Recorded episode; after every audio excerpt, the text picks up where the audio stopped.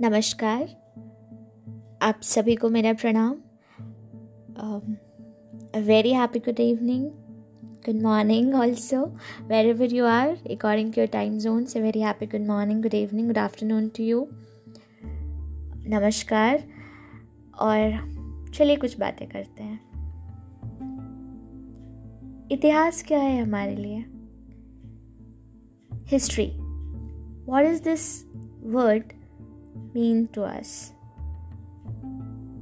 क्या आपने सोचा है कभी? जैसे यू नो बैठ कर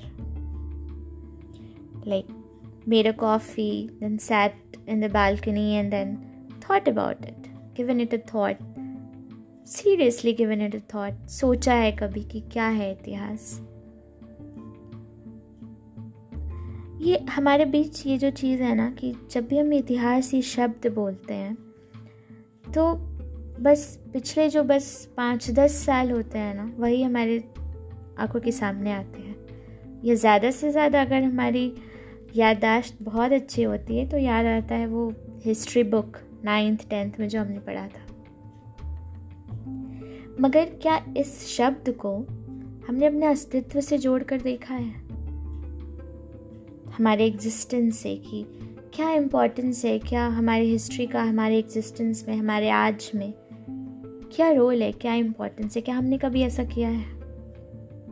ये बिग बैंग वाली हिस्ट्री की बात मैं नहीं कर रही। मैं बात कर रही ये इस वाली हिस्ट्री की। हमारे दादा, परदादा, नाना, परनाना, परनानी यू नो हमारे fathers forefathers their fathers their parents and then their fathers this history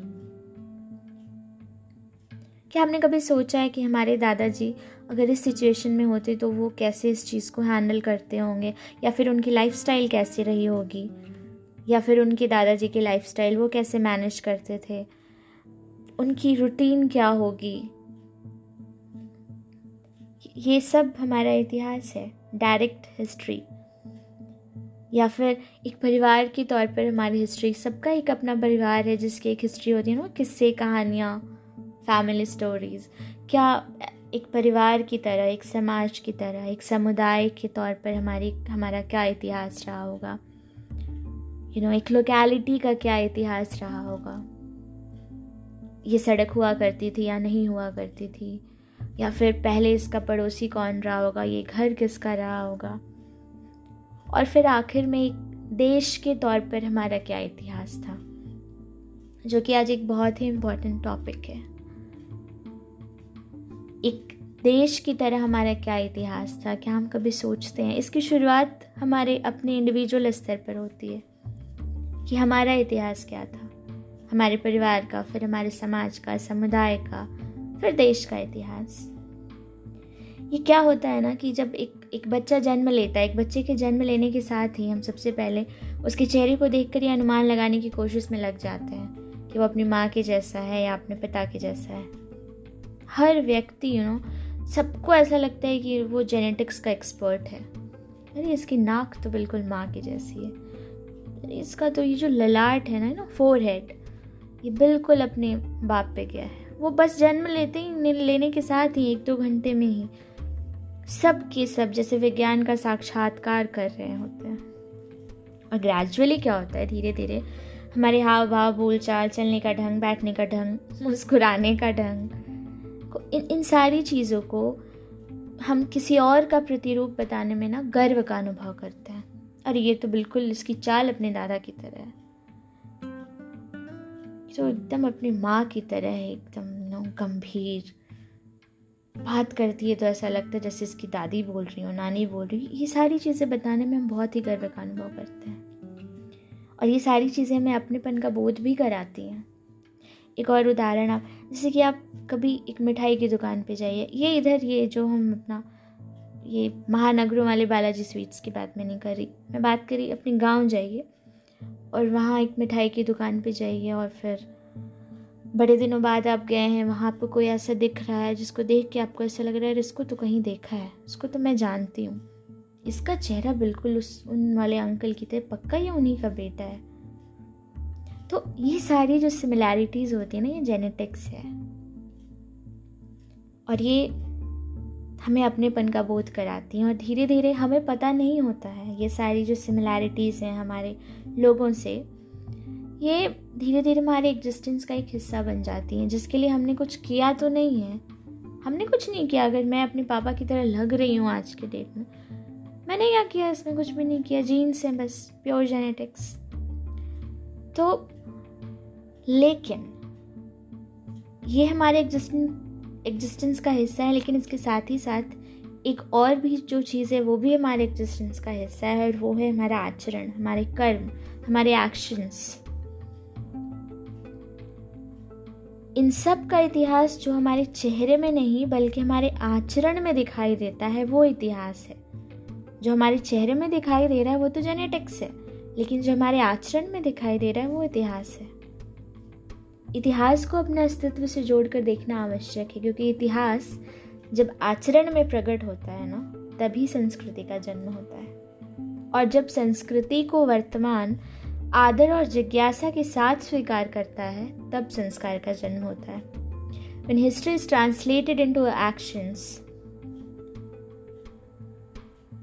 then culture is born. When history is translated into actions, जो आज आज हम जानते हैं ये हमारी संस्कृति है। अरे भाई संस्कृति ऐसे तो नहीं बन गई ना कि बस भाषाई शब्द तो है नहीं। किसी ने इस पर काम किया किस चीज़ पर काम किया? जो भी इतिहास था उसको किसी ने अपने आचरण में डाला और एक लंबे समय तक ढाला। करते गए वो इस चीज़ को तब जाकर वो चीज़ आज संस्कृति के तौर पर हम जानते हैं ये हमारी संस्कृति है इसे तो हमें करना चाहिए। संस्कृति बस खुद से नहीं आई, किसी ने इस पर काम किया। अपने आचरण में ढाला और दिखाया कि ये ऐसी की जाती, तब वो संस्कृति बनी। तो इतिहास जब आचरण में प्रकट हुआ, पीढ़ी दर पीढ़ी, तब जाकर वह संस्कृति बनी। और जब संस्कृति, जब इसी संस्कृति को वर्तमान मतलब प्रेजेंट, हम लोग, जब आदर और जिज्ञासा दोनों के ही साथ स्वीकार करते हैं ना, तब संस्कारों का जन्म होता है। संस्कार ये नहीं कहते कि जो माता पिता कर रहे हैं, वो आँख मूंद कर कर लो। जो माता पिता बता रहे हैं, ये बात बहुत डिबेटेबल है कि भाई माँ माता पिता का कहा हुआ तो भाई ब्रह्म वाक्य है, ये डिबेटेबल है, इसके बारे में भी हम चर्चा करेंगे, लेकिन हाँ संस्कार ऐसे नहीं आते कि आपने कुछ चीज़ें देखी और उसे आप करेंगे। और वो आपके संस्कार में आ जाएँगे।